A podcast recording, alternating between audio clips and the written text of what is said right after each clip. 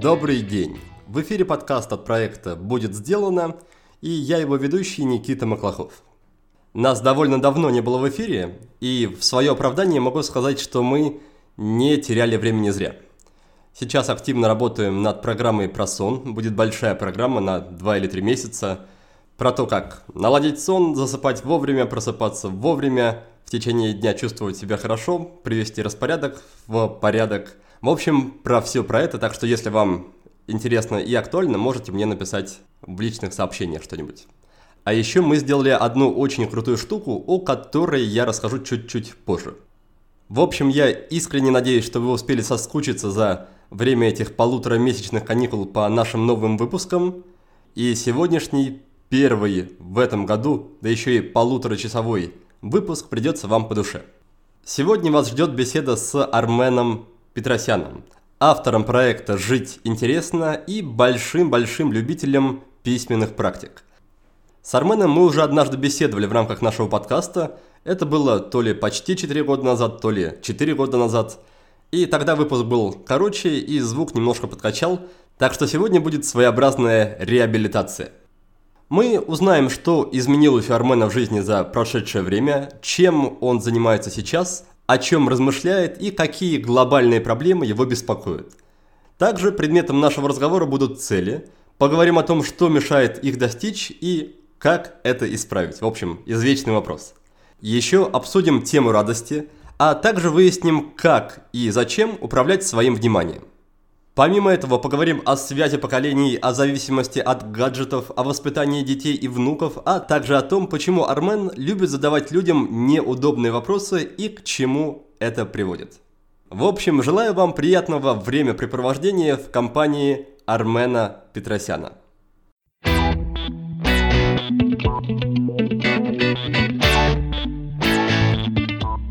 Здравствуйте, Армен. Добрый день. Очень рад вас снова слышать и видеть. Давно мы с вами очень не общались. Я как раз смотрел перед беседой срок давности первого выпуска. Оказалось, что было почти 4 года назад. Да, быстро время летит. Я рад снова встретиться с вашей аудиторией, потому что внимательно слежу за вашими подкастами, за прочитал книгу и ну, признаюсь, что для меня это очень приятное событие снова пообщаться с вашей аудиторией. Да, это очень взаимно. И обычно, когда я приглашаю гостей повторно, я спрашиваю в первую очередь у них, что же произошло за то время, а, пока мы не общались, и поскольку ваш, ваш блог, ваш Инстаграм, он во многом про перемены, то мне кажется, этот вопрос к вам будет, для вас будет особенно применим и особенно актуальным. Главная перемена за эти четыре года. У меня родился внук, и я думаю, что это самая большая радость, самое большое событие, которое меня радует, потому что перемены, в принципе, это я под переменами, под развитием понимаю именно управляемые перемены. И рождение внука как раз было с моей стороны никоим образом не управляемое, и поэтому принесло самую большую радость. И я могу наблюдать, как он растет, много у меня учит. И я считаю, что дети – это лучшие учителя, особенно когда это происходит через поколение, потому что когда ты воспитываешь своих детей, у тебя еще нет опыта, и ты больше внимания все-таки уделяешь себе. Есть масса глупости. Когда ты смотришь уже через поколение, ты уже ставишь больше перед собой цели, которые выходят за пределы твоей собственной жизни. Это очень интересный процесс самоорганизации, самообучения, поэтому я бы сказал, что вот это самое большое событие, и все последующие мои проекты, которые я запускаю, они так или иначе связаны с этим, потому что ты начинаешь уже соображать, насколько, как это будет отражаться на твоих потомках, как бы это громко не звучало, и это отсекает очень много сиюминутного, текущего, связанного с какими-то мелкими моментами, которые до этого ты бы воспринимал более важно. А как вы в целом считаете, наиболее важные и значимые события и результаты в жизни, они приходят случайно, спонтанно и вне нашего управления, как в случае с внуком? Или все-таки цели в этом плане не сильно проигрывают, то есть те цели, которые мы ставим проактивно и сознательно, могут быть такими же ну, замечательными, невероятными по, по масштабу оказываемого на нас влияния и впечатлений? Я раньше считал, что... Ну, не то чтобы считал, я не понимал, что цели не про будущее, а про настоящее. Потому что мы, в принципе, живем только в настоящем. И цели как раз это нечто, что соединяет нас с энергией, с радостью будущих достижений, вот, в настоящем. И я считаю, что все зависит в большей степени от внимания, от умения замечать возможности, видеть в них реализацию будущих целей. Я просто сейчас пытаюсь представить, как это будут воспринимать слушатели, и как бы я сам это воспринимал когда-то, если бы слышал эти слова, и понимал бы, что это какие-то очень общие и не связанные никоим образом с моей текущей жизнью слова, и сейчас бы я попытался бы объяснить это через действие, потому что любые знания, знать значит уметь. Я сейчас так более практично подхожу, поэтому я, я бы предложил сейчас всем, кто нас слушает, попытаться хотя бы вспомнить, сколько моментов радости они пережили ну, за этот день. И тогда, может быть, будет более понятно то, что я сейчас говорю, потому что, в принципе, все цели, события, которые происходят, в большей степени зависят от нас самих в том плане, что только мы можем понять и разглядеть возможности, которые нас окружают, которые, может быть, всегда были, есть и будут всегда вокруг нас, но только от нас зависит, заметим мы их или нет. Поэтому вот я всегда рекомендую людям попытаться вспомнить радостные моменты за ближайший какой-то отрезок времени и таким образом показать, насколько все эти цели, все эти желания достигать больших результатов, эффективность, продуктивность, осознанность, вот такая масса притягательных понятий, они меркнут, если человек не может сам себе объяснить, не меряясь, не сравнивая себя ни с кем, как много радости он пережил за день, за неделю, очень сложно вообще вспомнить за год, за два, и у меня была масса примеров, когда просишь рассказать о очень занятых людей, которые, как всем кажется, живут насыщенной, интересной жизнью. Начинаешь их спрашивать, просить назвать пару ярких моментов, и все сводится к каким-то банальным вещам, которые пишут в автобиографиях, либо в хронике там. Съездил в отпуск, провел удачную сделку, а для меня сейчас в данный момент больше привлекают такие маленькие моменты радости, которые растворены в каждой минуте, и я вот на это больше внимания обращаю. А можете привести пару примеров таких вот моментов в течение дня, которые могут, могут вас порадовать? Радует, в принципе, когда ты либо выполняешь поставленные перед собой задачи, либо когда ты видишь подтверждение правильности твоих ценностей. Потому что невозможно радоваться только тому, что ты поставил задачу, выполнил, поставил задачу, выполнил. Это незначительная часть, составляющая вот тех моментов, которые тебя радуют. Но когда, ну, в данный момент, опять же, мне не хочется повторяться, но у меня сейчас гостит внук, и каждый раз, когда я вижу, что человек развивается, и ты каким-то образом причастен к тому, что у этого человека появляются новые возможности, он рассказал мне новое стихотворение выученное, это радует. То, что ты можешь преодолеть себя, не, не сорваться на сотрудника, который, как тебе кажется, в восьмой раз совершает одну и ту же ошибку, и ты начинаешь понимать, что это, в принципе, наверное, ты что-то не так объяснил, если он не может выполнить твою задачу так, как ты хочешь. Вот этот радует. Радуют книги, радуют интересные проекты, с которыми ты знакомишься. То есть радуешь, радуешься, когда ты можешь реализовать свои возможности, и когда ты видишь как расширяются эти возможности, когда ты видишь, ощущаешь и контроль над собственными действиями, и перспективу, которая открывает каждое твое осознанное действие. Чуть раньше вы сказали о том, что цели, они больше про настоящее, чем про будущее. Можете, пожалуйста, немножко эту мысль раскрыть и пояснить? Почти всегда, когда я ставил перед собой значительные цели, чем системнее ты к ним продвигаешься, почти наверняка цели меняются. Вернее, меняются не цели, а меняешься ты, потому что ты развиваешься, ты узнаешь что-то новое. В принципе, цель – это, иными словами, то, что ты хочешь изменить в собственной жизни. Чем больше ты совершаешь осмысленных действий, тем лучше ты понимаешь себя, то есть ты начинаешь лучше понимать, что бы ты хотел изменить в собственной жизни, и тем больше возможностей ты перед собой видишь. Соответственно, меняется, как тебе кажется, то, что ты хочешь достичь.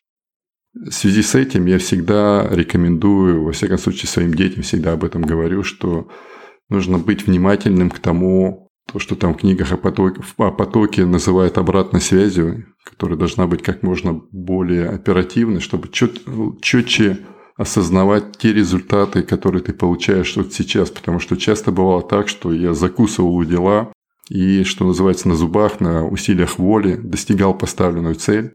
И потом, как правило, оказывалось, что если сам процесс движения к цели не радует тебя, то почти наверняка, в моем случае, опять же, тебя не очень будет обрадовать и сам результат достигнутой цели. Вот это я имею в виду, когда говорю про то, что цели не про будущее, а про настоящее.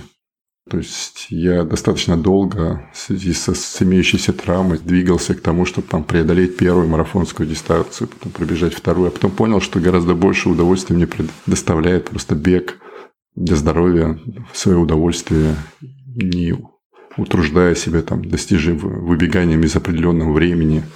Это было связано, опять же, с тем, что у меня была цель, которую я пытался преодолеть. То же самое у меня очень много было ну, не очень умных целей в бизнесе, когда я активно им занимался. И я их достигал, но потом не чувствовал того удовлетворения, на которое рассчитывал. Зачем тогда вам вообще такой инструмент, как цели вот в текущий момент? Почему просто не двигаться как раз в потоке, не планировать на день то, что, то, что наиболее актуально, то, что будет приносить радость, не связывая себя формальными такими штуками, как цели и такие рамки? Так а цели – это всего лишь один из инструментов для тренировки навыка внимательной жизни. Я совершенно спокойно отношусь, и у меня масса из примеров, когда люди радуются не только достижению или корректировке цели, но и отказу от цели, потому что очень часто, и у меня в том числе, случались придуманные цели, никоим образом не связанные с настоящим, с моими текущими потребностями. У меня были навязанные цели. Я поступил после школы в университет, и мне казалось, что я очень хочу быть астрофизиком, хотя я абсолютно не представлял, что это такое и как я буду потом работать и зарабатывать на этом. И вот это была такая придуманная цель. У меня были навязанные цели, когда я пытался достичь, как это правильно сказать, подтягиваться к некоему статусу, потому что так считалось, что при текущем уровне и образе жизни нужно вот, вот именно вот так вот себя вести. Это была абсолютно глупые цели, на которые я тратил время, деньги которые меня мало радовали, потому что это была не моя собственная цель. Критерием моей цели, которую я сейчас для себя вывел, это то, что я четко понимаю, как изменится моя жизнь после достижения того, чего я хочу, и эти ощущения контролирую ежедневно. Я могу ну, спокойно жить не то, чтобы без цели. Да? Цели, я на них не замыкаюсь. Это всего лишь один из инструментов. Для того, чтобы жить внимательно, а жить внимательно – это значит совмещать то, что ты делаешь в данный момент, с тем, что ты хочешь, и с теми возможностями, которые ты обладаешь. Вот если эти три компонента как можно больше пересекаются, у меня нет каких-то там громких определений для этого, потому что растиражировано сейчас понятие потока. Это очень объемное, аморфное, и очень трудно его показать на конкретных примерах. Но когда я знаю, что я что-то запланировал утром, и вечером, подводя итоги, чувствую, что я не только выполнил поставленные задачи, но и заметил достаточно много возможностей для того, чтобы чему-то порадоваться, пообщаться. И это не требовало от меня каких-то героических усилий. Я считаю, что... И когда ты понимаешь, что ты не упустил возможности, потому что это тоже когда люди кусают локти или там крепки задним умом, что можно было это сделать, можно было то сделать, а вот так можно было поступить. Они просто в силу собственной невнимательности, либо того, что голова была занята чем-то другим, упустили возможность. Это тоже обидно, и это тоже расстраивает. Вот когда получается и выполнить поставленные задачи, и не упустить возможности, и еще испытать радость от того, что ты в этот день жил той жизнью, которой ты хочешь жить, ну, я считаю, что вот этого можно достичь, как имея цели, так и не имея цели. Но цели – это всего лишь как направляющие. Это вот гораздо... Есть люди, которые умеют красиво писать на чистых листах бумаги. Мне гораздо проще писать, когда есть ну, линии. Я цели воспринимаю как линии, которые делают почерк жизни таким более убористым и аккуратным. Есть такая идея, что как только мы ставим какую-то цель перед собой, то наше восприятие начинает отбрасывать всю информацию, которая с этой целью не связана, которая к этой цели не ведет. И более того, обычно у нас еще перед тем, как мы начинаем работу над целью, у нас уже есть какой-то предполагаемый способ ее достижения. И аналогично мы как бы перестаем замечать все другие варианты ее достижения и реализации. Как с учетом этого вот, не упускать возможности, как развить навык замечания возможностей, о котором вы только что говорили? Давайте я проще скажу, как э, это делаю я. Я каждый день, у меня на это уходит буквально 5 минут, просто переписываю те цели, которые у меня стоят на ближайшие 100 дней. Можно, конечно, там 70 дней, 80 дней, это абсолютно никакого не имеет значения, это такая уловка. Но я знаю, что если я буду повторять цели на год, то это всегда очень большой такой разбег, и я позволяю себе откладывать и надеюсь, что я это все наверстаю. Месяц это слишком мало. То есть вот я утром просто переписываю по памяти цели. И если вы это проделаете хотя бы 3-4 дня, вы удивитесь тому, что зачастую мы каждый день пишем новые формулировки. Потому что нам кажется, что мы точно знаем, чего мы хотим, и мы даже уверены, что мы где-то там в конце декабря записали свои цели. Но если всего лишь 5 минут тратить на то, чтобы их переписывать, это первый пункт, чтобы о них просто не забывать. А дальше я планирую день и крайне отрезвляющая процедура, когда ты смотришь на те цели, которые ты только что написал, потом смотришь на свой план на текущий день и не находишь никаких пересечений. И тогда ты должен либо верить в чудеса, что что-то произойдет в твоей жизни и твои цели сами собой произойдут, либо ты начинаешь понимать, что если ты не изменишь что-то в сегодняшнем дне, он нисколько не продвинет тебя к тем переменам, которые, как тебе кажется, ты сильно хочешь. Это крайне простой и крайне болезненный для многих ритуал, потому что он отрезвляет. Ты начинаешь понимать, что ну вот сегодня уже, вот мы, когда мы записываем, да, уже 35-й, 36-й день этого года текущего. И я буквально вчера разговаривал с человеком, который очень удивился, когда я ему сказал, что это уже 35-й день, я по глазам вижу, что человек еще вообще ничего не делал по тем целям, которые он там под бой курантов про себя повторял, писал там обязательства, всем рассказывал, что он обязательно с этого года начнет бегать, сбрасывать лишний вес и, и обязательно поедет там в сентябре на марафон. Не надо ничего никому доказывать. Просто каждый день перепишите цель. Вы будете видеть, как меняется ваше представление. И вполне вероятно, что на 10 на 15 день переписывания вы, если сравните то, что вы писали в первый день, вы не узнаете, что вы написали. Будет очень мало общего. Это первое. Второе. Находите пересечение между вашими целями и тем, что вы планируете сделать сегодня. И если эти пересечения есть, вы просто об этих целях будете помнить. Тут я всегда, опять же, привожу пример, когда два человека заходят в лес, один придет просто погулять, второй целенаправленно заходит для того, чтобы там найти грибы, я не знаю, ягоды. Сто процентов, что тот, кто идет целенаправленно на то, чтобы найти там грибы, он выйдет из леса с, более, с большим количеством найденных грибов. Вот у меня такое простецкое, может быть, примитивное объяснение, почему происходит так, как вы сказали в вопросе. Почему мы зам... начинаем замечать возможность? Я не верю ни в какие там заумные теории. Это всего лишь настройка нашего внимания на то, что мы хотим, на то, что нам нужно. И вот, вот это и называется там отсвечиванием, подсвечиванием, как, как угодно можно называть. Но механизм, на мой взгляд, достаточно примитивный.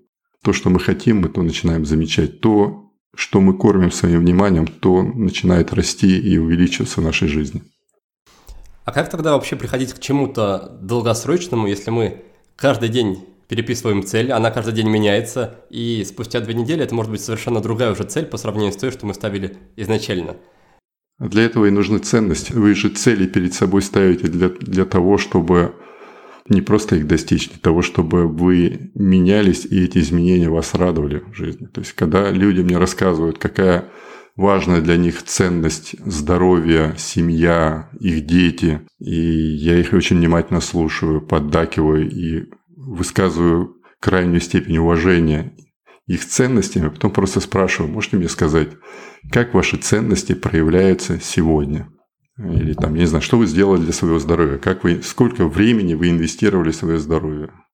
Или что вы сделали для своих детей? Обычно деловые люди начинают рассказывать, что они очень много занимаются бизнесом, потому что они это делают для своих детей. И поскольку у меня есть печальный опыт, когда я тоже убеждал, что я очень много времени посвящаю там работе своих компаний, потому что делают ради детей, а дети выросли. И сейчас все то, что я хотел бы сказать детям в нужном возрасте, я это никогда уже не успею сделать. Те деньги, которые я как бы рассказывал, что я зарабатываю для них, я уже и заработал, потратил. То есть есть некие вещи, которые нужно доказывать не э, заявлениями, не красиво написанными ценностями, а действиями. То есть, когда человек рассказывает мне, что для него ценность – это семья, здоровье, не знаю, общение с друзьями. И тогда спрашиваешь, когда ты последний раз общался с друзьями, и, и опять начинаются там длинные беседы ни о чем. Вы, вы большой любитель задавать неудобные вопросы людям, да? Нет, я, я ведь никого не учу. Я, я их задаю неудобные, потому что эти вопросы я, к сожалению, поздно начал задавать себе. Я это говорю не для того, чтобы кому-то показать их ошибочность. Я пытаюсь, я же всегда все показываю на себе. Я все эти ошибки совершил сам. Мне самому очень не нравится, когда люди начинают заниматься морализаторством и учить, особенно когда их не просят. Поэтому лучший способ – это делиться личным опытом, если он кому-то интересен, конечно, его не стоит никому не навязывать. Меня ведь пока не спрашивают, я никому ничего не рассказываю. То есть, когда меня начинают расспрашивать, как лучше достичь эту цель, я, их, я обычно спрашиваю, а зачем она нужна тебе, эта цель? Что изменится в твоей жизни, когда ты ее достигнешь? Все люди, в принципе, которые там проходят через наши проекты, их можно там разделить на три большие группы. Там. То есть люди, которые знают, чего они хотят, они знают, как этого достичь. Они даже понимают, какие ресурсы у них для этого есть, но почему-то они очень долго никак не приступят к реализации вот своих замыслов, объясняя это прокрастинацией, занятостью, чем угодно. Как бы, да. Это первая группа. Вторая группа – это люди, которые знают, чего хотят, но пока не знают, как этого достичь. И третья группа того – это те люди, которые вообще не знают, чего они хотят, и их это беспокоит. Потому что это очень важный момент. Есть масса людей, и я сам очень долго жил, не понимая, чего я хочу, и хватался такие за придуманные цели.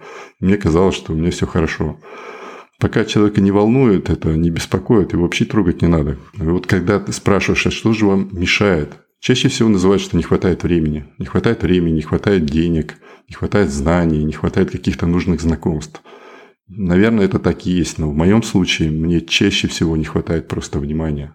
Когда тебе кажется, что у тебя нет времени, тут даже не то, чтобы неудобный вопрос, здесь неудобное действие взять и просто день-два провести такой честный для себя хронометраж, чем вы заняты. Потому что когда спрашиваешь человека ну, вот, очень занятого, во что нет даже часа времени в сутках на собственное развитие, нету. Надо, надо просто порассказывать, что даже там у крепостных и там у рабов было, отводилось какое-то время на какие-то свободные занятия. И начинаешь проводить хронометраж с человеком, и оказывается, что время на сериалы, тупление в соцсетях, оно всегда есть. То есть все упирается не в недостаток времени, недостаток внимания. Когда я так начал анализировать собственное время, я понял, что не нужно даже никаких там тайм-менеджментов, ГТД и прочее, прочее. Надо просто честно самому собой ну, вести разговор. И тогда честно самому себе отвечать. Ты либо хочешь этих изменений, либо просто оправдываешь тем, что у тебя там чего-то не хватает. Когда начинают рассказывать о нехватке денег и начинаешь опять же вести элементарный учет трат, тоже приходит очень масса интересных инсайтов, куда уходят ресурсы, если к ним относиться без должного внимания. Поэтому у меня очень простой подход – наполнять вниманием то, о чем мы думаем, то, чем мы занимаемся, и не менее важно то, чем мы делимся. Как перекрыть утечку денег или времени, уже примерно понятно, да, хотя бы из вашего ответа. Как перекрыть утечку внимания? Опять же, я не претендую ни на какие там открытия. Хотел бы рассказать только о том, как я справляюсь с этим делом, чтобы не было ощущения, что я там даю, раздаю какие-то рецепты. Я действую тремя способами. То есть мне помогает ограничение, фиксация и проявление, как это я называю. То есть ограничение – это я искусственно себя ограничиваю. Если я о чем-то думаю, я пытаюсь ограничивать себя вопросами, потому что я умею очень много думать, и у меня такая в голове, как лента Мёбиуса, может быть, знаете, там гонять можно до бесконечности эти мысли. Порой так много думал, что у меня не оставалось ни сил, ни времени действовать. И ну, если бы я был бы каким-то мыслителем на затерянном острове, может быть, это интересно, но когда от тебя требуется поддержка семье, развитие каких-то собственных проектов, нужно ограничивать свои мысли вопросами. Потому что когда ты начинаешь ограничивать все вопросами, ты приходишь к ответам, к решениям. Решение тебя побуждает к действиям. Если ты начинаешь действовать, то э, действие тоже можно ограничивать задачами. Я периодически себя спрашиваю и письменно отвечаю на вопрос, чем я в данный момент занят. Вот я сейчас, если я задал, задал себе вопрос, чем я в данный момент занят, я бы подумал и ответил бы, что я пытаюсь сейчас быть максимально полезным для людей, которые нас сейчас слушают, для того, чтобы они не просто слушали меня, потому что они забудут о том, о чем мы сейчас с вами говорим через 15 минут после завершения подкаста, потому что у всех свои заботы, у всех свои проблемы. Поэтому моя задача сейчас, чтобы люди, которые нас слушают, ваши подписчики, задумались над тем, э, что они могут сделать для того, чтобы только благодаря тому ресурсу, который есть всегда под рукой, собственному вниманию. Как можно прожить хотя бы один день более внимательным к тому, что вас беспокоит, о чем вы думаете. Как более внимательно делать то, что вы уже делаете. Потому что обычно все кидаются про то, что там прочитать очередную книжку, как достичь цели за какое-то количество там дней. Но я всегда настаиваю на том, что начинайте с того, что у вас уже есть. У нас у всех есть внимание. Начните с ограничения. Задавайте себе вопрос. Что вас волнует? Если вы ответили на этот вопрос, что вы можете для этого сделать? Если вы ответили на этот вопрос, как вы можете это сделать, какой результат получить? Приложили какие-то усилия, это я сейчас говорю только про ограничения. Дальше можно, второй момент – это фиксация. Это, опять же, особенность только, может быть, моей натуры, невнимательной. Есть, я надеюсь, что большинство, кто нас сейчас слушает, это люди гораздо более организованные и внимательные. Им не надо применять такие костыли, как применяю я. Но если вы попробуете хотя бы письменно – зафиксировать ответ на те вопросы, которые вы себе задаете. Это нужно одну-две минуты. Но когда вы это все прописываете, проговариваете про себя, результат, который вы будете получать, я уверен, на собственном опыте, что вы получите от него большую отдачу, чем, как обычно говорят, я об этом подумал и запомнил. Попробуйте просто записать. Не, не верьте мне на слово, попробуйте. Второй, то есть я говорю про ограничения, второй момент фиксация. То есть зафиксируйте ответы. Потратьте одну-две минуты, чтобы у себя в заметках просто записать, каков был результат ваших усилий, что можно было сделать лучше, чем вы довольны, что привлекло ваше внимание, что вас порадовало. Это, опять же, будет помогать вам осмыслять результаты ваших действий. Это никакая не заумная практика, это всего лишь привычка, которая со временем становится навыком быть более внимательным и в мыслях, и в действиях, и что немаловажно – быть более внимательным к тому, чем ты делишься. То есть, если я сейчас вам делюсь с вами, как мне кажется, собственным опытом, я пытаюсь наполнить вниманием свои слова и попытаться понять, какая будет польза вам от того, что вы услышали. Я очень надеюсь, что слушая нас сейчас, Никита, вы подумаете и попробуйте записать хотя бы пару-тройку идей после этого подкаста не о том, что мы важного сказали, а о том, что вы можете применить. Я всегда прошу после любого своего выступления или там интервью. Неважно, что мы сказали, потому что это все фон, это все забудется. Попробуйте записать 2-3 решения, которые вы примете на основе того, что вы услышали. То есть попробуйте сегодня вечером записать три момента произошедшего за день, которые вас порадовали. Попробуйте записать три вопроса, которые вас волновали за, в этом ну, сегодня вас больше всего. Попробуйте записать три идеи, которые у вас пришли. Это вот первое ограничение – задавайте себе больше вопросов, ограничивайте себя, потому что если вы, я как думаю, если не научиться самому себя ограничивать, вас будут ограничивать успешно другие. Попробуйте фиксировать ответы на те вопросы, которые вы задаете. Попробуйте фиксировать результаты тех усилий, которые вы прилагаете ежедневно. Попробуйте фиксировать ваши впечатления от того, чем вы делитесь. Ближайшее общение после прослушивания этого подкаста обратите внимание на то, чем люди делятся во время общения. Я подозреваю, что чаще всего люди делятся либо собственными проблемами, плохим настроением, пытаются услышать, что у собеседника все, если не хуже, чем у тебя, но и не лучше, чтобы самого себя успокоить. Попробуйте изменить то, чем вы делитесь, и изменится то, что вы будете получать в ответ. Это я понимаю, что звучит почти призывно, как с какого-то плаката, но вы попробуйте. Просто попробуйте честно для себя и опять же потом запишите результат этого наблюдения. Вы же это все будете делать для себя. Самое главное, чтобы результат всех этих практик будет не получение какого-то дана, звания, либо продвижения по какой-то карьерной лестнице. Результатом более внимательной жизни будет то, что вы будете больше замечать приоритетной для вас в данный момент информации, а информация – это и есть возможности, о которых так много люди говорят, когда объясняют, почему они до сих пор не такие, какими хотят быть. Внимание – это еще и большее выполнение поставленных перед собой задач. Вот все достаточно практично в моем понимании. То есть, если ты более внимательный, значит, ты замечаешь больше нужной тебе информации и выполняешь больше поставленных перед собой задач. Ограничение, фиксация и проявление. Под проявлением я и понимаю вот с большим вниманием подходить тем, чем вы делитесь. Обратите внимание, чем вы делитесь в соцсетях. Обратите внимание, чем вы делитесь в общении. Я всегда говорю, что делиться смыслами выгодно, потому что ты всегда получаешь более качественную обратную связь.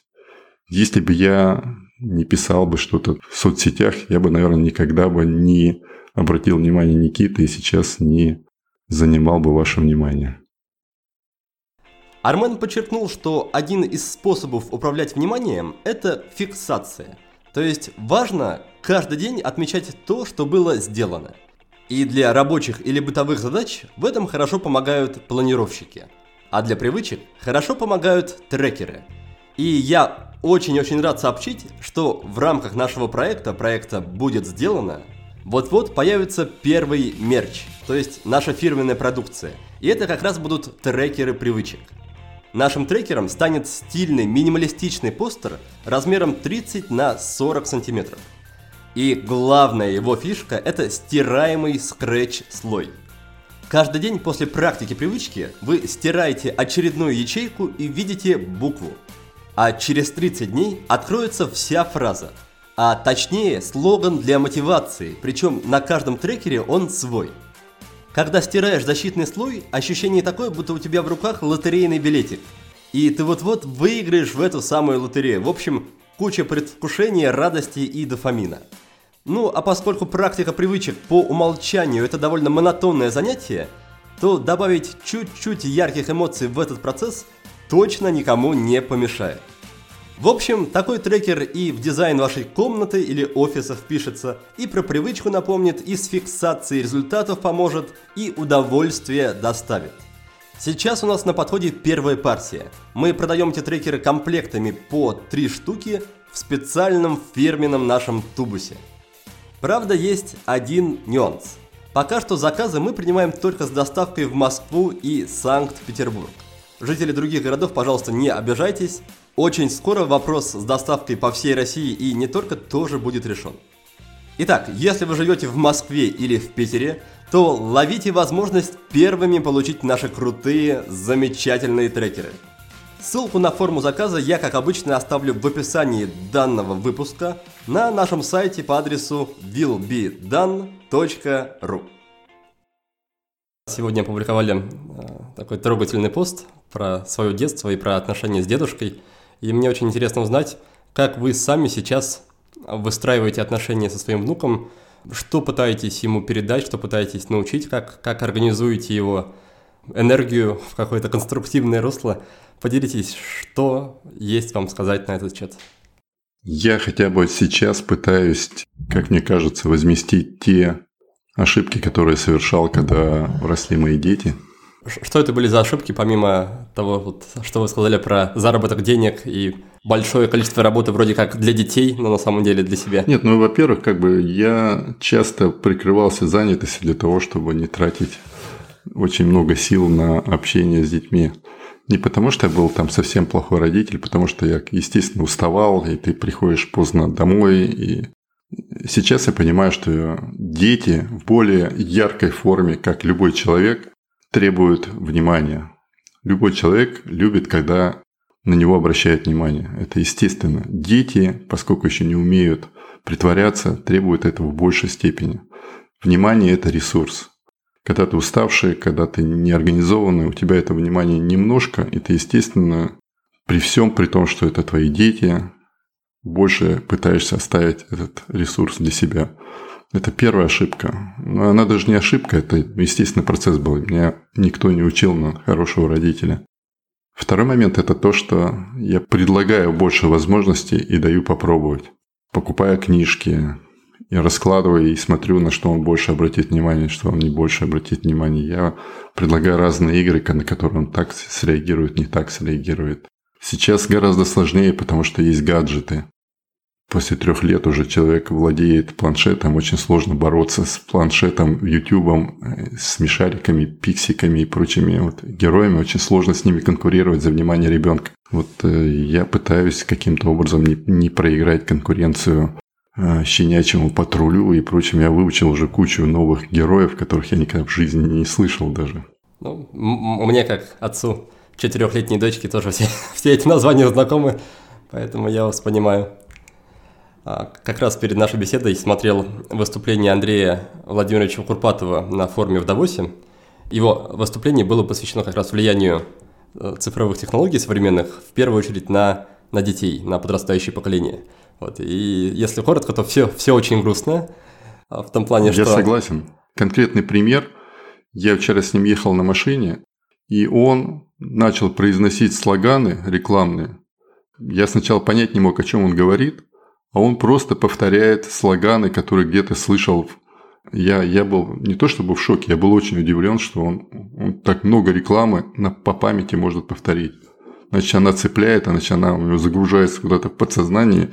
Я сейчас уже умею защищаться от рекламы, я на нее внимания не обращаю. А это ребенок, он, он уже жертва этого. И потом он с планшетом обращается не то чтобы лучше, чем я. Для него это естественнее, и для него не надо уже объяснять, куда чего ткнуть, он понимает. Да, но при этом также понятно, что политика там, тотального контроля или запрещения работает ровно до того момента, как человек, человечек не пойдет или в школу, или не станет, там, например, тинейджером. И все эти запреты, которые были по отношению к гаджетам, они сыграют скорее против нас, потому что ребенок, ну, условно говоря, начнет на зло, да, сидеть еще больше. А Я, к сожалению, уже несколько раз был свидетелем, когда ну, дети впадали, прям, не знаю, как это правильно назвать, то есть у них отдирали от них планшет, они падали на пол, там катались, и это будет жуткое зрелище, потому что это такая как зависимость уже жуткая. Я пытаюсь до этого не доводить, но всячески соблазнять другими другими альтернативами, хотя бороться очень сложно, если, если вообще возможно. Вот как раз хотел спросить вас на этот счет, как вы повышаете ценность другого досуга, как вы пытаетесь отвлечь своего внука от гаджетов, ютуба и прочего интернета? Игры.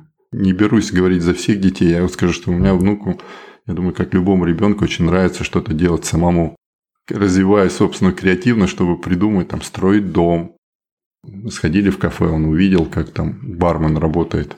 Вот я играю бармена, то есть я ему там разливает из бутылки, наливает разные баночки, переливает из баночки в баночки. То есть все, что делается руками, это может еще пока отвлечь от планшета, где он просто может смотреть на какие-то паровозики, машинки и прочее. Он как будто туда погружается в этот планшет. А когда ты ему даешь возможность что-то поделать руками, то есть мы вчера там обклеивали весь стол большими листами бумаги. Это как бы был дом, дом надо красить, что-то рисовать, вырезать, пускать самолетики, поджигать, там, заливать, тушить пожар.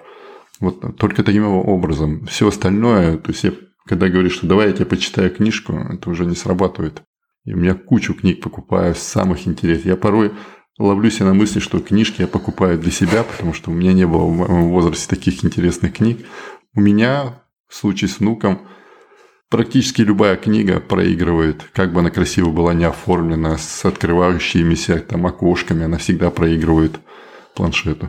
Да, я как раз думаю о том, что сейчас любая форма обучения, ну, как и для детей, для взрослых, или там обучающий продукт какой-то образовательный, он конкурирует не с другим обучающим продуктом, а с, конкурирует с Инстаграмом и Ютубом и так далее. И поэтому наша задача, допустим, как людей, которые как-то связаны с рынком образования, делать такие обучающие продукты, такой опыт создавать, чтобы он ну, был не менее увлекателен, по крайней мере, чем YouTube или игры.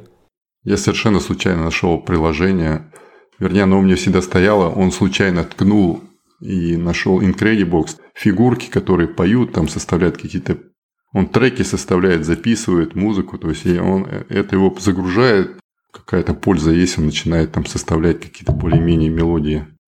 Я очень надеюсь, что появится какой-нибудь блогер, либо человек, который будет курировать информацию, касающуюся вот этих вопросов, чтобы были э, достойные обзоры приложений для детей, которые будут объясняться, что это не просто классный коммерческий продукт, а это и есть польза. Я вот пару раз пробовал, пока ничего, кроме там распаковки и какой-то бельберды не нашел в YouTube. Вот если бы кто-то из тех, кто нас слышит, интересуется этой темой, я вот в моем лице вы можете найти благодатную аудиторию. Я думаю, таких людей много. И это как ниша для блогерства, для кураторства, я думаю, это очень благодатная. Я почему-то не могу найти. Вот если кто-то подскажет, может быть, вам в комментариях выпуску, я с удовольствием в комментариях почитаю такие рекомендации. Чем занять ребенка, не просто там развивающие игры, потому что я этих книжек тоже накупил. Ну, это звучит все смешно в современном мире, когда там предлагают там стать кружок, поиграть там или я накупил вот этих игрушек для кукольного театра. Ну, это вообще как каменный век уже. Вы, вы серьезно подходите. Ну, я пытаюсь, во всяком случае. Мне это, конечно, если бы у меня не было времени, я бы этим не занимался. Мне хочется понять, поскольку я надеюсь, это не последний внук, чтобы хоть набираться опыта.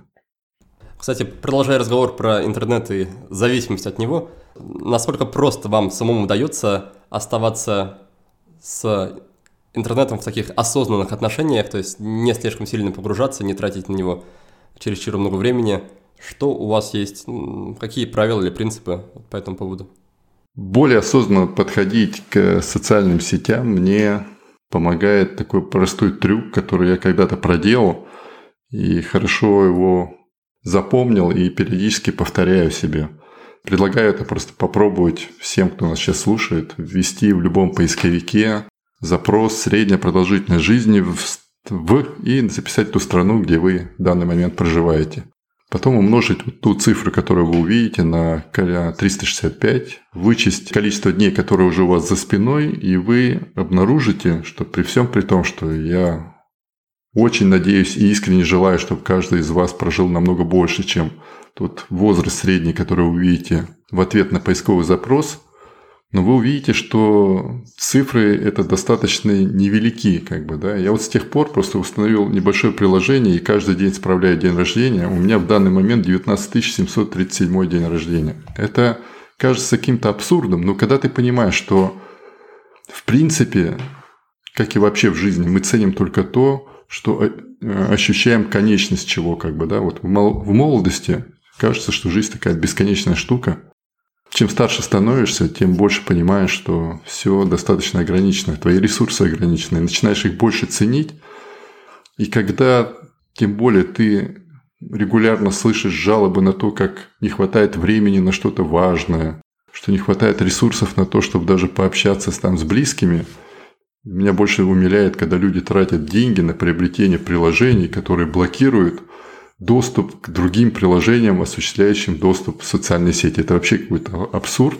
То есть я сейчас понимаю, что, во-первых, не все те тысячи друзей, которые у вас там в соцсетях, это вообще никакие друзья. То есть у меня, например, в Инстаграме там подписано только на тех людей, кого я могу сказать, что я их знаю.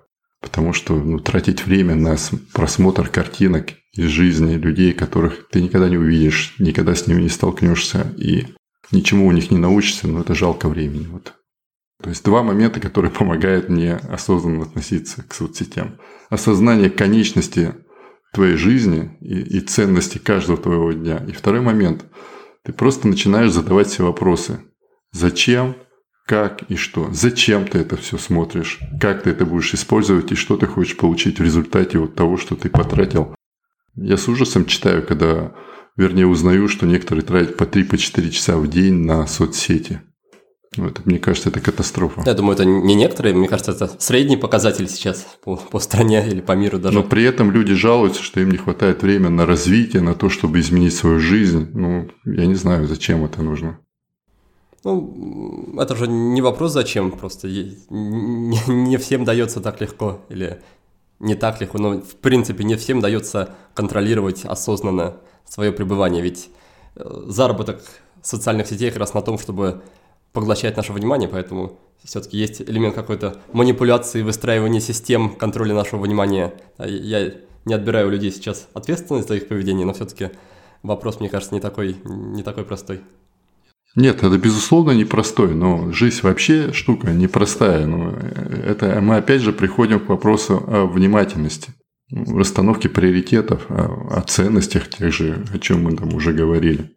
Каждый раз слушаю, вот я общаюсь со своими детьми, опять же, я ведь не, не лектор, не спикер, я просто пытаюсь осмыслять опыт общения с собственными детьми, пытаясь понять, что ждет их, я пытаюсь предугадать, что ждет моего внука и что я могу сделать для того, чтобы ему было комфортнее в той среде, в которой он будет потом жить, когда уже потом меня не будет. Я понимаю, что кроме как тренировки собственного внимания, чтобы какие бы гаджеты не были, как бы, какие бы новые соцсети не придумали, какие бы там, я не знаю, чипы не вживляли, у каждого у нас потом, я надеюсь, останется еще собственное внимание. Это тот ресурс, который всегда при нас есть и который почему-то по неведомым мне причинам так нами недооценен. Потому что гораздо важнее быть внимательнее, чем строй, стройным, там, я не знаю, как все трясутся над собственной внешностью, пытаются заниматься там биохакингом каким-то. Ну вот какой к черту биохакинг, когда у тебя внимания не хватает на то, чтобы запомнить, что ты хотел утром и к чему ты пришел вечером. Вот мне кажется, что, ну, во всяком случае, для меня вот это гораздо актуальнее сейчас вопрос, чем потребление времени соцсетями. Скажите, а вы сами часто задумываетесь о конечности своей жизни и часто ли думаете о смерти? Ну, не то чтобы, да, сильно. Это же такой вечный вопрос философский. То есть, пока ты не думаешь о смерти, ты не ценишь жизнь. Ну, как мне кажется. Потому что я ну, вот езжу за рулем много, наблюдая, каким образом они ведут себя на дороге. Я, я такой же был, пока не попал в аварию и не получил такую достаточно серьезную травму. Я сейчас сажаюсь за руль, каждый раз помню прекрасно, хотя после аварии прошло уже 20, более, более 20 лет, но мне, видимо, нужно было поставить такую прививку. До этого я тоже не воспринимал. И что самое ужасное, я, это было в 90-й год, там многие люди вообще ездили, не пристегиваясь, там про подушки безопасности тогда разговора даже не было. Когда ты понимаешь, что ты сел за руль, и ты там на 15 сантиметров, которые тебя отделяют, там, дверь от наружного пространства, ты вот на эти 15 сантиметров совершенно другой жизни. То есть я не предполагал, сел спокойно за руль, поехал, и я оказался в аварии, которая там достаточно сильно поменяла мою жизнь на длительное время.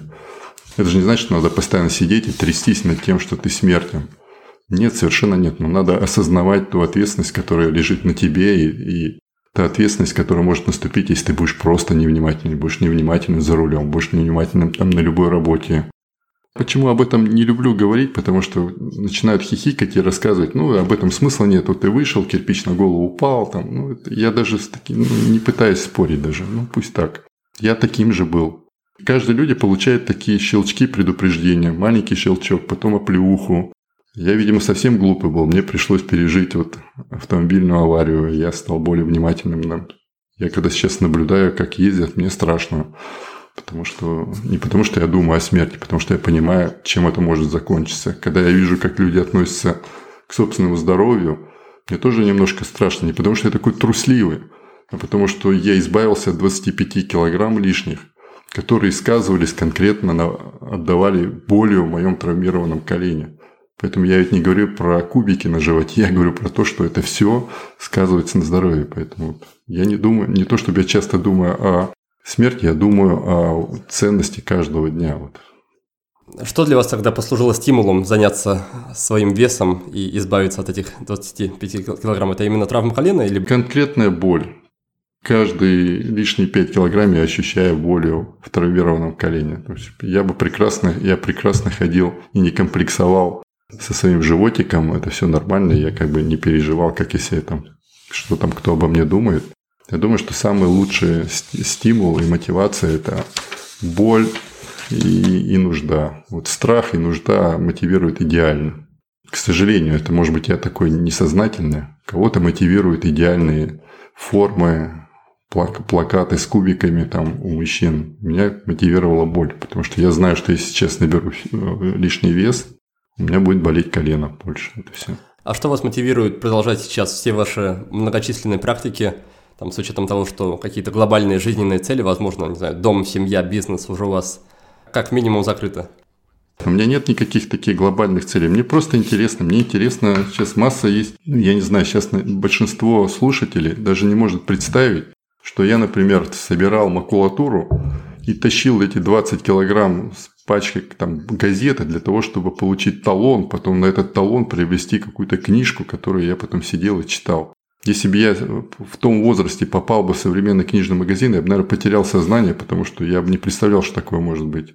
И я сейчас с удовольствием ну, наслаждаюсь теми возможностями, что можно взять в планшете, там, подписаться на какой-нибудь сервис и любую книжку прочитать на русском языке, любую книжку купить или просто прочитать там на Амазоне, на вот это мне интересно просто. Можно, я никогда, если бы мне кто-то в 70-е годы сказал бы, что я когда-нибудь смогу бы бывать, там, я даже не говорю про Лондон или про Нью-Йорк или там про Африку, а просто съездить, я не знаю, в Софию, в Болгарию, это было бы, проще было в космос съездить, слетать.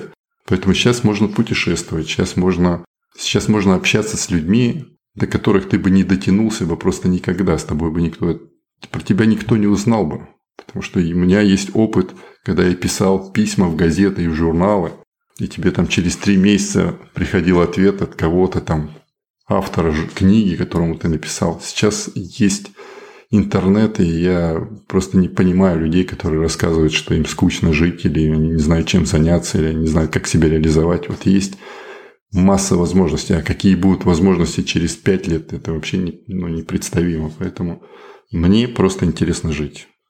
Чуть раньше вы говорили о том, что с рождением внука вы стали больше задумываться о таких целях, которые выходят за рамки вашей жизни. Что это за цели? Ну, я, например, сейчас занят тем, что я, я, я боюсь уже сказать, что пишу книжку, я пишу письма своим детям. То есть у меня, когда должен был появиться первый ну, сын, первый ребенок, я начал писать ему письма. И где-то до возраста, пока ему исполнилось один годик, я писал ему книжки, ну и письма. И это был такой толстый блокнот исписанный. Я про него благополучно забыл. И уже где-то за месяц до того, как мой сын должен был сам стать отцом, я вспомнил про эти письма, отдал ему их почитать. И сейчас я пишу подобные письма уже как бы детям и внукам своим будущим. Это в большей степени нужно мне, конечно, я никому там никаким назиданием не занимаюсь. И ты понимаешь, что это останется после тебя. Я сейчас занят тем, что я много читаю книг, в которых рассказывается о связи поколений. То есть я пытаюсь сейчас узнавать как можно больше про своих предков, и мне интересно ощущать себя таким связующим звеном между теми людьми, которые были до нас в роду, и чтобы это передалась информация моим будущим там правнукам, праправнукам. Это очень интересно, потому что, ну, во всяком случае, мне. Потому что, к сожалению, я очень много об этом разговариваю со знакомыми. Самый ну, далекий горизонт, когда люди хоть что-то знают, это дедушки, бабушки. Многие даже про своих дедушек, бабушек много чего не знают. Я сейчас занят тем, что вот, слава богу, у меня жива мама, я ее подталкиваю к тому, чтобы просто задаю ей вопрос и упрашиваю, чтобы она мне написала, как она познакомилась с моим отцом, как она там вспоминает, как я пошел в школу. Она рассказывает про своих родителей, про своих бабушку и дедушку. Когда приезжают мои дети, я просто ставлю камеру и заставляю их разговаривать, это все записывать. Я делаю сейчас такой аудиодневник семьи, где можно просто записать обычные звуки. Аудиобу есть такой сервис. Я туда некоторые вещи выкладываю, такой как звуковой твиттер, что что такое. Это очень круто. Почему? Потому что ты начинаешь более объемно воспринимать жизнь. Потому что ты живешь, и тебе постоянно какие-то заботы, ты чем-то занят. И многие вещи уходят, и они невосстановимы. То есть вот дети вырастают, остаются там какие-то детсадовские фотографии и бестолковые видеокадры, когда там просто люди снимают как линейка, еще что-то, еще что-то. А есть моменты, когда... И такого очень много а, в интернете примеров, когда люди ведут хронику. То есть я снимаю фильмы года. Есть такое приложение One Second Every Day, я им пользовался несколько лет. Можно там снимать по 3 секунды, получается от 6 до 9 минут год. Но что удивительно, что по одной секунде ты можешь восстановить в памяти все, что было в тот день. Сейчас я то же самое снимаю, только уже монтирую в iMovie. И получается там за неделю где-то 2-3 минуты, за месяц 5-6 минут. И это у нас есть общая группа в Телеграме с детьми, мы обмениваемся такими роликами, и ты понимаешь, что дети уже живут как бы далеко, но ты можешь, ты сохраняешь с ними такое плотное общение, лучше понимаешь, что происходит у них. И ну, для меня это очень важно. Для меня я бы сейчас очень хотел бы посмотреть ролик, вот похожий, как жили мои там прадеды, чем они были заняты, чем они... У меня есть записные книжки моего дедушки 20-х годов. Я с удовольствием их читаю. Я, более того, у него есть записная книжка с адресами их друзей. Я, например, бываю там э, в Питере, в Москве, в Киеве. Я ходил по этим адресам, просто смотрел на эти здания и понимал, что вот мой дед сюда заходил, у него тут какой-то друг жил. Вот это, это для меня очень интересно и важно. Вот я этим занимаюсь, чтобы у меня нет никаких там мемуаров, ни, ни каких-то значительных воспоминаний, но передать ощущение, чтобы люди последующие понимали, что ну, они не живут только одни на этом свете, что у них есть за спиной там длинная-длинная последовательность поколений, которые что-то им передали. Я пытаюсь понять, что передавали ну, мне эти люди. И мне намного проще переносить тяготы и лишения современной жизни, если так можно назвать. И во всяком случае, я очень ловко манипулирую своими детьми, когда они мне рассказывают про свои трудности – я им просто привожу примеры из жизни их прадедов. Моя бабушка, например, с тремя детьми работала в госпитале военном. Дед был на фронте. Я им просто объясняю, вот я говорю, вы можете, можете себе представить, не было телеграмма, не было мобильной связи. Человек не знал, вернется муж с фронта, не вернется, как закончится война. Он воспитывал трех детей – Дедушка был на фронте, не знал, что происходит у них там дома. В общем, вот такие вещи, когда приводишь, у людей в голове происходит, я надеюсь, ну, немножко, опять же, прояснение, потому что даже нам все кажется, что нам сложнее всего жить. А мне, наоборот, кажется, что мы все лучше и лучше живем и все более слабенькие становимся в этом отношении. Потому что даже если сравнить ну, каждое поколение все в более комфортных условиях, и комфортные условия ослабляют как я называю, иммунитет, сопротивляемость к трудностям. Вот мне хочется, чтобы те воспоминания, которые прочитают внуки, приводили бы не к тому, чтобы они восхищались и там бегали бы с этими блокнотиками, тряслись, а чтобы это наполняло их силами. Да, на этот счет есть хорошая цитата в интернете, что тяжелые времена создают сильных людей, сильные люди создают хорошие, легкие времена, легкие времена создают неумелых людей, а неумелые люди снова создают тяжелые времена. Я согласен абсолютно. И, и это, наверное, сейчас, поскольку очень много думаю о воспитании, я понимаю, что мудрые родители, какоим я себя, к сожалению, не отношу, это те, которые умели в нужный момент себя оторвать от себя детей и кинуть их в пучину трудностей и пересилить себя, не лезть когда им будет трудно, чтобы они успели набить свои шишки. Вот это самое, самое нужное и самое трудное. А какие еще способы есть, помимо бесед с мамой или записных книжек дедушки, для того, чтобы восстановить историю и построить это генеалогическое древо? Ну, есть масса же таких сервисов. Я пока ими не очень пользуюсь, потому, потому что есть некие сложности, сколько у меня там разбросаны по разным странам э, э, родня.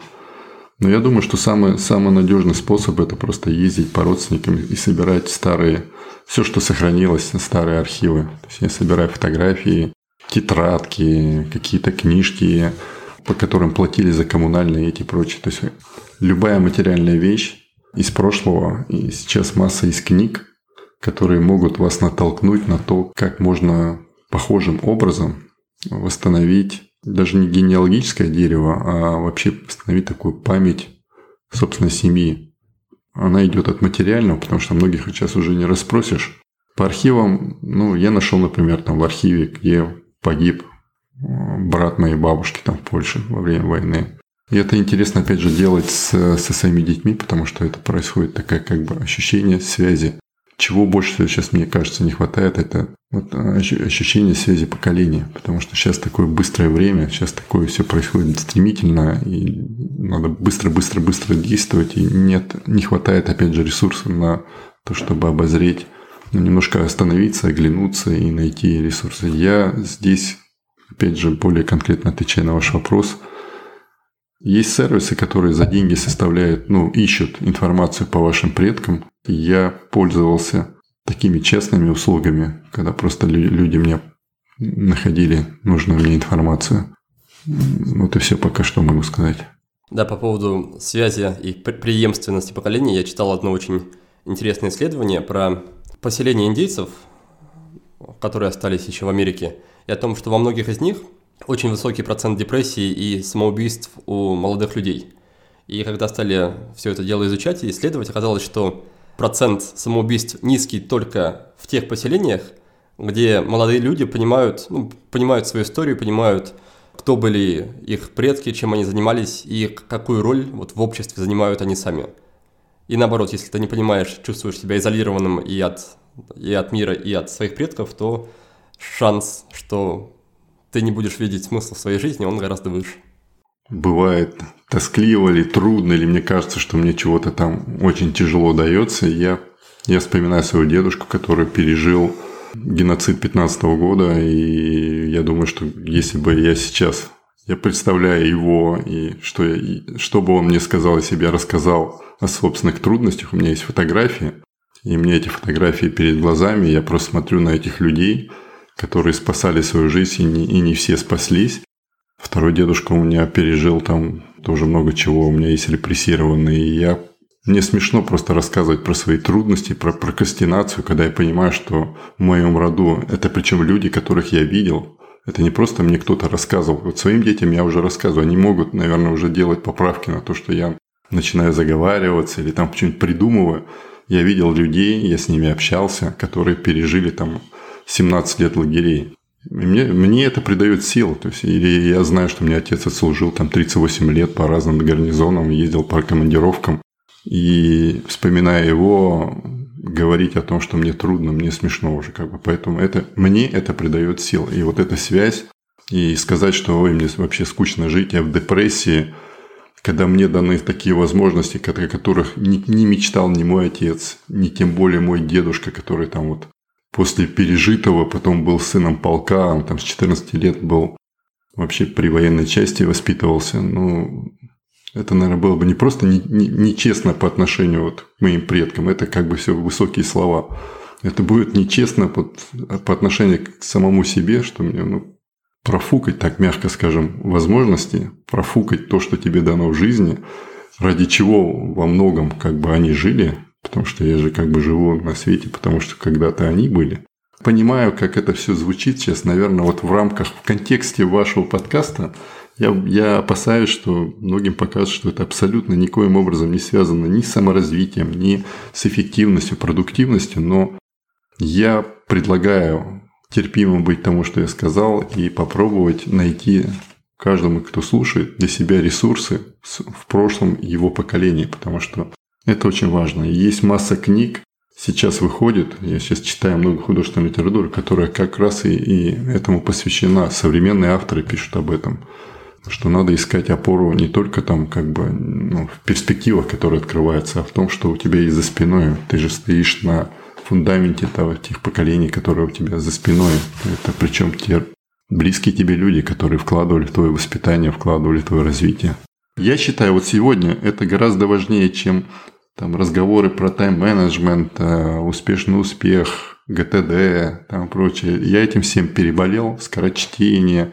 Мне казалось, что вот чем больше я знаю, чем больше я успеваю, надо быстрее читать.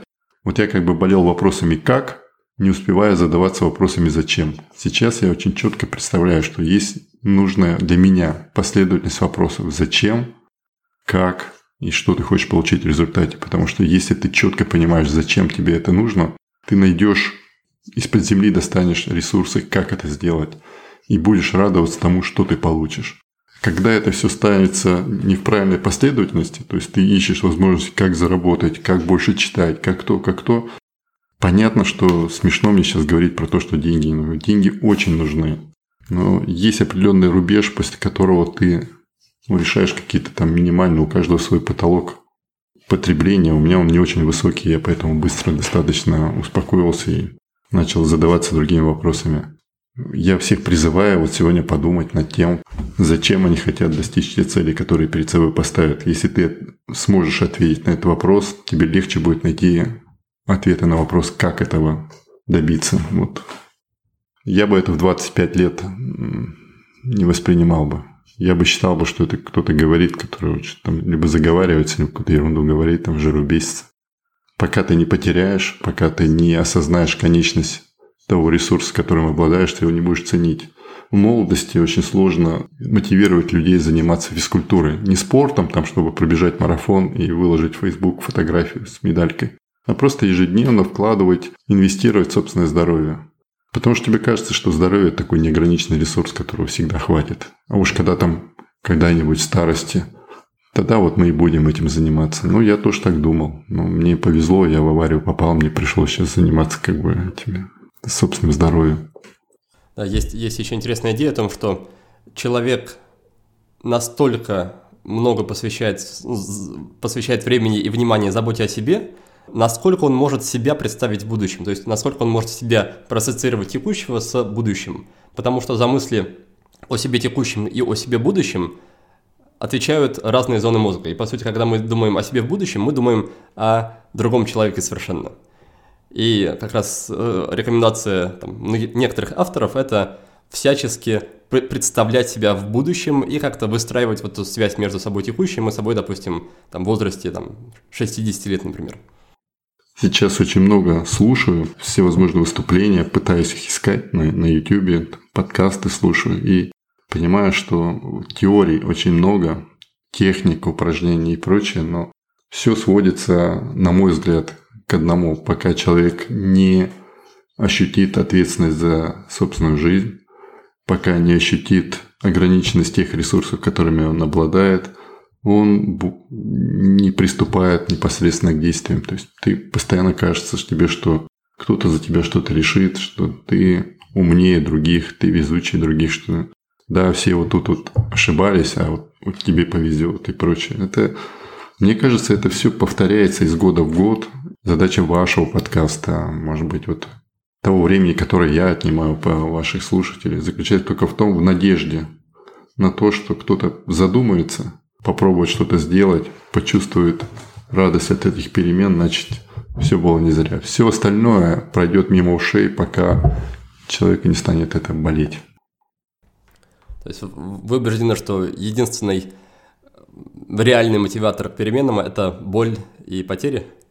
Да нет, конечно, но это, это самый оптимальный способ. То есть, кто служил в армии, меня поймут, потому что я вот служил в армии, я понимаю, что можно сколько угодно уговаривать, там доходит все быстрее, когда там четкая команда, и человек понимает, что ему будет, если он этот приказ не выполнит. Все остальное это как бы уговоры, убеждения, рассказывают, что ребята, надо заниматься здоровьем, ребята, не тратьте время, ребята, вместо сериалов посидите, почитайте одну книжку. Ну, это уговоры, это зачем они нужны? И никто никого не убедит, пока человек не столкнется с тем, что при приеме на работу выбрали того человека, который не пожалел времени на изучение языка. Там, я не знаю, на тендере выберут ту компанию, которая предложит больше усилий, не потому что они там молодцы какие-то, а потому что они просто больше работали. Они более конкурентные. И сейчас достаточно справедливая жизнь при всех там нюансах и условиях. Жизнь вообще штука такая справедливая. Если ты прилагаешь усилия, все это вернется к тебе. Надо просто быть честным. Если ты себя жалел, не прилагал усилий, ну, рассчитывай на чудо. Чудеса случаются, я верю в них. Но я больше верю как бы ну, в реальные действия. Хорошо, тогда предлагаю еще раз обсудить, да, второй раз за 4 года рубрику «5 в одном» и посмотреть, что у вас, может быть, поменялось за это время. Я рад, что у меня сильно ничего не поменялось. Я действительно, правда, за это очень рад. То есть я не хочу сейчас рассказывать про те проекты, которые развиваю. Почему? Потому что это кому интересно, они сами найдут. Я хотел бы сказать, чем я убедился за эти пять лет. Тем, что ни мотивирующие статьи, ни, к сожалению, подкасты, ни ролики на YouTube, они очень полезны, но я все-таки призываю всех людей, которым не жалко времени на прослушивание подкастов, на чтение там, рассылок, статей и прочее – относитесь ко всему к этому как к инвестициям вашего внимания, вашего времени. И я призываю вас всех потратить там 5 минут перед тем, как вы сядете что-то слушать, читать, задать себе вопросом. На какой вопрос вы хотите найти ответ? Читая эту книгу, читая этот очередной чей-то пост, слушая подкаст. И когда у вас есть вопросы, вы начнете находить нужные вам ответы. Не надейтесь на то, что вы кого-то послушаете, что-то посмотрите, что-то прочитаете, модную книжку, освоите какую-то модную технику популярную, либо сходите на какой-то тренинг, семинар, который, о котором все так хвалебно рассказывают. Пока у вас не будет собственного вопроса, ну это все будет такое, я называю это информационный жир – то есть люди набивают голову знаниями, набивают, набивают, набивают, не используют. Это все превращается в такие отложения, которые не только не приносят пользы, они вредны, потому что это вот как лишний вес мешает двигаться. Появляется одышка. Вот у многих людей появляется такая ментальная одышка, потому что они так много всего знают. Они уже прошли миллион тренингов, семинаров, книжек. Вы просто задайте себе вопросом, чего вы хотите, и попробуйте что-то начать сами делать. Пусть у вас будет не получаться сразу. Я совершил миллион ошибок. Я до сих пор их совершаю колоссальное количество. Но если у вас количество попыток хотя бы на пару больше, чем неудачных действий, значит уже будет все хорошо. Я даже не знаю, что сказать мне за пять лет. Я спокойно живу, как бы, слава богу, мне нет, ничего не изменилось за эти пять лет. Но, но, но рубрика у нас осталась, поэтому, если мы не против, мы к ней вернемся. Первый вопрос про книгу. Что-то, что вы читаете, перечитываете, рекомендуете, просто что-то отметили для себя? Ну вот я буквально в январе прочитал Джеймс Клир «Атомные привычки». Угу. Ничего нового там я для себя не нашел, но все достаточно просто и последовательно изложено. И благодаря этой книжке я с Нового года ввел пару полезных привычек. И я могу сказать, что вообще в принципе я могу даже похвастаться для того, чтобы люди попробовали – я установил трекеры и просто наспор. Кстати, про то, как извлекать пользу из социальных сетей. Я каждый день выкладываю в, в History, в Instagram э, очередную картинку с количеством дней, чтобы не соврать. Сегодня у меня 297 день подряд. Я делаю утром гимнастику. Мне надо делать гимнастику обязательно. Но я ленюсь при всем при том, что я прекрасно понимаю, что мне это необходимо дал себе слово, и вот с 15 апреля сегодня 297 день, и я выкладываю просто картинку, там приложение Super Habit, оно позволяет делать очень легко картинку. Я выкладываю в history, что вот я сегодня там 297 день гимнастика, хорошего дня. И мне приходит в ответ там до 30 в директ сообщение, что спасибо вам, мы там уже 60-й день делаем зарядку. Я думаю, Господи, неужели надо было мне вот всего лишь картинку выкладывать, чтобы вы начали обливаться, делать зарядку и прочее. Это первый момент. Дальше я читаю, поскольку я уже говорил, что я начал интересоваться вот связью поколений, я начал не то чтобы находить, меня стали находить книжки художественные про вот эту тему. То есть прочитал Мария Степнова, «Женщины Лазаря», потом я прочитал сейчас Улицкой «Лестница Якова». Это все как бы про вот эту тему связи поколений, как каждое поколение влияет на последующее, что есть память. Потому что зачастую мы реализуем некие сценарии, о которых даже не догадываемся, если мы не будем ну, как бы интересоваться прошлым. Я сейчас нахожу, что я очень многое проживаю в своей жизни за то, что не успели мой дед, мой отец, который рано ушел из жизни. Вот мне это интересно, поэтому две книги, которые я назвал. Плюс я сейчас, поскольку, опять же, понял, что работают вот сила маленьких шагов в том, чтобы вот мне, у меня есть любимое выражение, которого я придерживаюсь, что быстро – это медленно, без перерыва. То есть можно совершать подвиги, там какие-то неистовые или какие-то недели устраивать себе. Но можно просто каждый день понемножку, если прилагать усилия. То есть я вообще забыл про то, что такое скорочтение, фоточтение, хотя вот этим активно интересовался. Я сейчас просто каждый день стараюсь читать ну, минут 30-40. Но когда ты это делаешь каждый день, вот в этом году я уже там прочитал, наверное, книг 12, наверное. И я сейчас ищу такие книги. Вот замечательная книга есть «Год волшебства» Клеменси Бертон Хилл. Она собрала книжку, в которой на каждый день предлагает прослушать какое-нибудь одно произведение классической музыки и делают как бы маленькую подводку, почему именно это произведение ее затронуло. Я нашел в iTunes прямо плейлисты есть под каждый день. Я каждый день слушаю и читаю по одной страничке. Это, это супер. Плюс есть такая книжка, как слушать музыку Ляля Кандаурова. И у меня получается, что я, у меня такой плотный год, насыщенный открытием нового в классической музыке. Есть книжка 365 дней рисования. Я много раз писал себе в цели, что хочу научиться рисовать, покупал какие-то курсы. Но все это такие спонтанные были порывы, которые я забрасывал. Все заканчивалось тем, что я покупал очередной комплект всякого ненужного барахла, краски, кисти, чего у меня только нет, как бы, да, я вот сейчас я внуку все отдал, потом думаю, ну ладно, чтобы этого не было, я куплю сейчас все приложения, которые нужны для планшета. Пошел купил новый iPad – а потом просто купил книжку «365 дней рисования». И я каждый день открываю очередную страничку. Там уже заранее дана тема, дано задание. И я вот уже, я не знаю, сейчас боюсь соврать, сколько дней подряд рисую. Мне это колоссально нравится. Я ну, для себя чувствую прогресс. Поэтому, завершая разговор про книги, я бы вот остановился бы на главной вот этой книге «Атомные привычки». Почему? Потому что она как бы попала именно в тему вот моих маленьких шагов. Это супер. Я всем рекомендую. Делать такие маленькие регулярные шаги, которые вас удивят, сколько можно успевать, если делать, потому что я же понимаю, что большинство сейчас слушающих не обладает таким большим количеством свободного времени, как я. Но есть время 15-20 минут, которые, если заранее к нему подготовиться, если постоянно держать при себе книгу, если постоянно иметь закачанный плейлист с подкастами отобранными, потому что для меня самое трудное найти интересные подкасты. Для меня очень, почему я люблю кураторов, тех людей, которым ты доверяешь вкусу, которым они экономят до 50% времени, потому что я каждый раз, когда читаю книжку, я всегда держу как бы уже в поле зрения, какой я буду читать следующий, потому что часто бывало так, что ты закончил одну книжку, день-два думаешь, какую начать читать третью, потом проходит неделя, ты теряешь очень много времени. Поэтому что произошло за эти пять лет? Главное, да, я научился заранее себе планировать то, чем я хочу заниматься. То есть у меня есть, есть список книг, которые я хочу прочитать в этом году. Я отказался от всех приложений платных типа Букли. Я это все делаю сейчас в Пинтересте. Идеально всем рекомендую. Там можно делать и списки того, чего ты хочешь прочитать, и списки того, что ты прочитал, с разбивкой по подразделами, что ты прочитал в каком месяце, чтобы хотя бы просто помнить.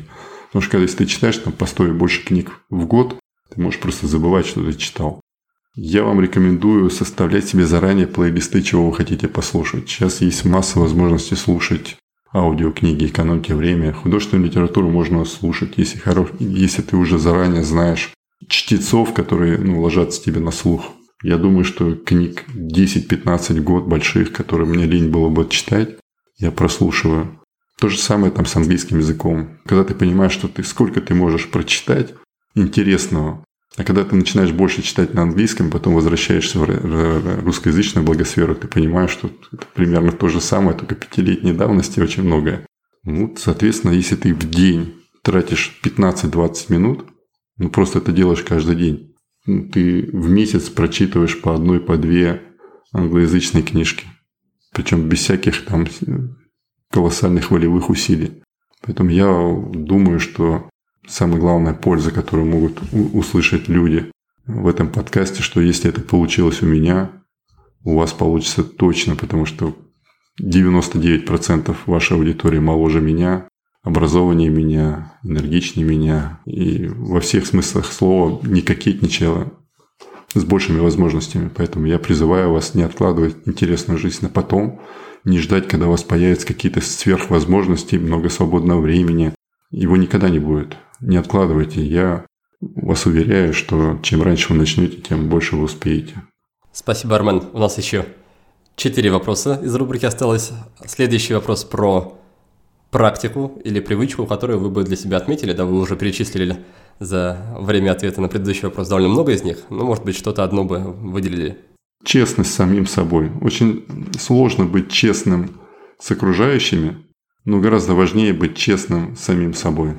То, что у меня получается каждый день утром записать план на день. Я знаю, что планирует день большинство, но очень немногие подводят итоги. Вот что удивительно. Для меня это вдвойне удивительно, потому что это все равно, что вы что-то там посадили и не собрали урожай. То есть для меня вот теряется смысл планирования, если не подводить итоги. Вот это самое важное, если бы я одно, одну привычку, которую бы, если бы мне дали бы порекомендовать, я бы сказал, что планирование и подведение итогов. А между ними, если вы это все совмещаете, просто делать записи в течение дня. Не вести дневник, потому что есть стереотип, что вести дневник – это очень много времени, это надо сесть, дождаться вдохновения – внимательно описать свои эмоции, знания. Нет, я, я делаю ну, в обычном там приложении Day One у меня есть, я периодически возвращаюсь к обычным заметкам с простым. В чем угодно, в бумажном блокноте. Просто попробуйте сделать за день хотя бы 3-4 записи. Остановиться и ответить себе на вопрос письменно, причем письменно намного эффективнее. Чем вы сейчас заняты? И вот в течение минуты ответьте на этот вопрос. Что вы сейчас чувствуете? Что происходит вокруг вас? Потому что мы ну, очень много времени проводим на автомате. Вот эта привычка направлять свое внимание на себя и на то, что происходит с вами сейчас. Потому что многие забивают голову. Я, поскольку внимательно отношусь к тому, чем люди делятся во время общения, я не то, чтобы я там для красивого слова сейчас сказать удивляюсь. Я, не, конечно, не удивляюсь, я сам такой. Потому что люди обсуждают какие-то глобальные вопросы, спорят там о каких-то политических моментах, которые вообще их не касаются, потому что происходит, черт знает какой там далеко от них и очень косвенно к ним относится. Понятно, что мне могут сейчас сказать, что мир глобален, и там взмах бабочки относится к каждому. Но гораздо важнее, что происходит сейчас с вами, о чем вы переживаете, что вы сейчас можете сделать. И для этого вот привычка. Утром запишите себе ну, три задачи. Причем, вот, кстати, еще одну книжку, которую я порекомендовал, это Марк Фостера, наконец перевели, это «Система автофокус». Книжка называется «Сделай это завтра». В ней описывается ответственное планирование. Попробуйте хотя бы неделю записывать в планы только те задачи, которые вы на 100% уверены, что вы их выполните. И тогда вы убедитесь, что вы больше двух-трех задач в день не будете писать. Вот этот момент ответственного планирования и фиксации. Это по привычку. Дальше третий вопрос про вопрос. Что задаете себе сами или что предлагали бы, предложили бы другим людям задавать себе, чтобы как раз повысить немножко градус честности или при, привнести какие-то другие позитивные перемены в жизнь? Я ведь еще раз подчеркну, что я призываю к честности самим собой.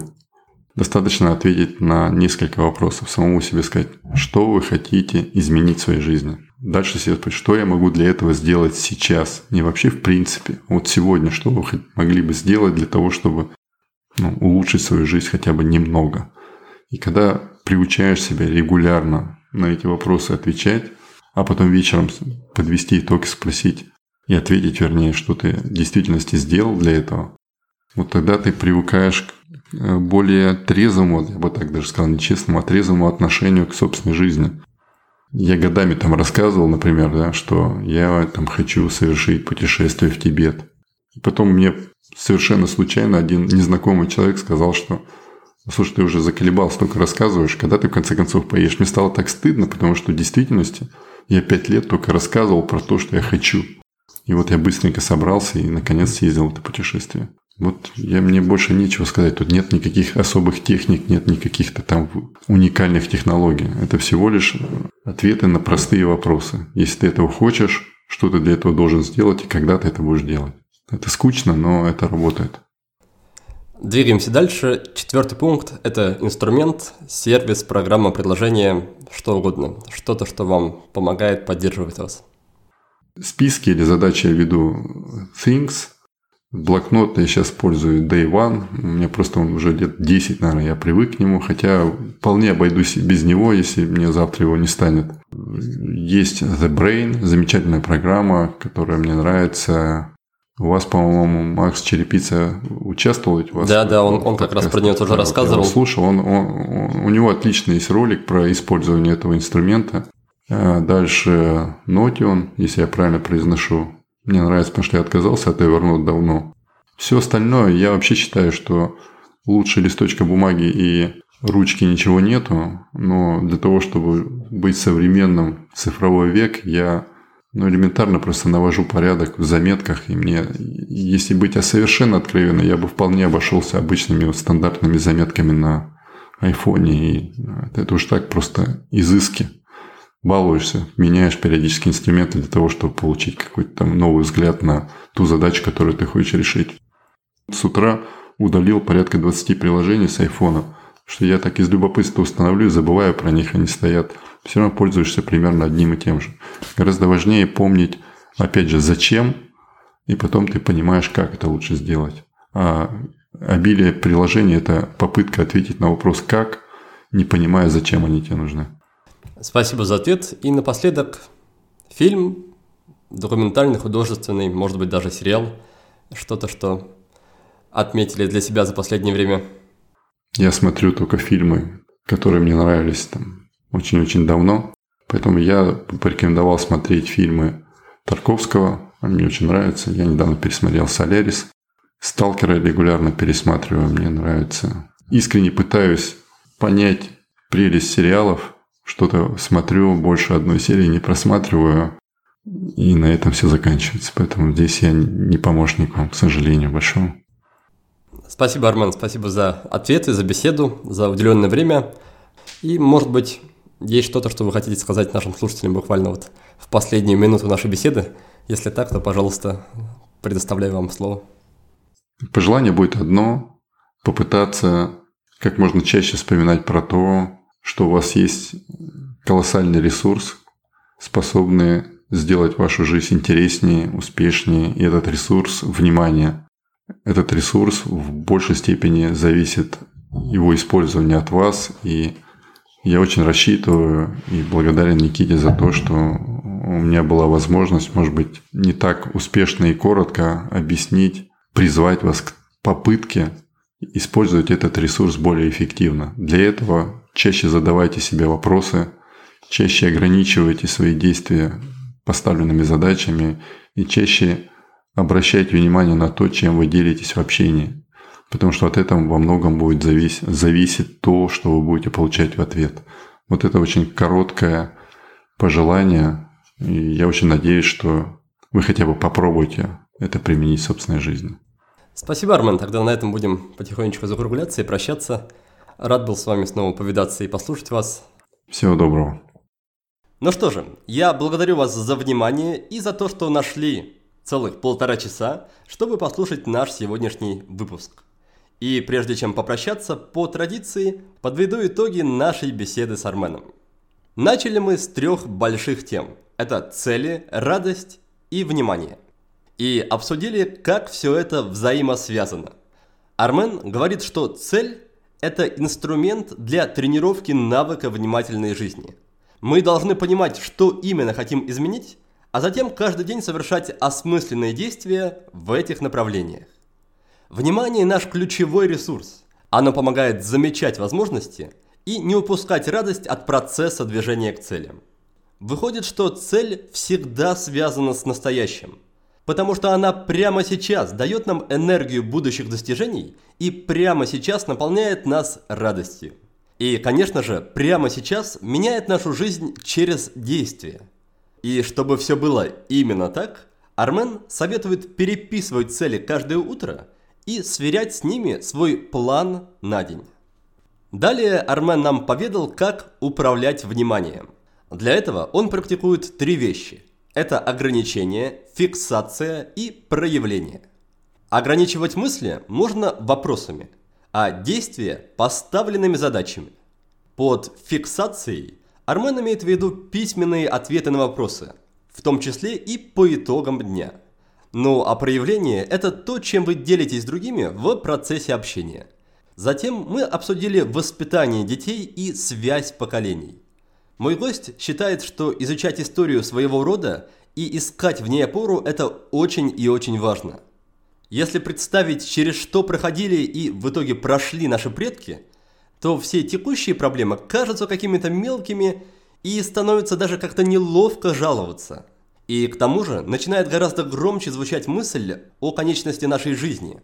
И эта мысль может помочь нам научиться лучше ценить время и не растрачивать его на всякие сомнительные вещи вроде социальных сетей. Ну и совсем напоследок я напомню вам совет Армена. Сразу, как только этот выпуск закончится, найдите минутку и запишите, что именно вы собираетесь применить в своей жизни из прослушанного. А через некоторое время не забудьте проверить, к чему это привело. На этом на сегодня все. Успехов и до новых встреч! Thank you.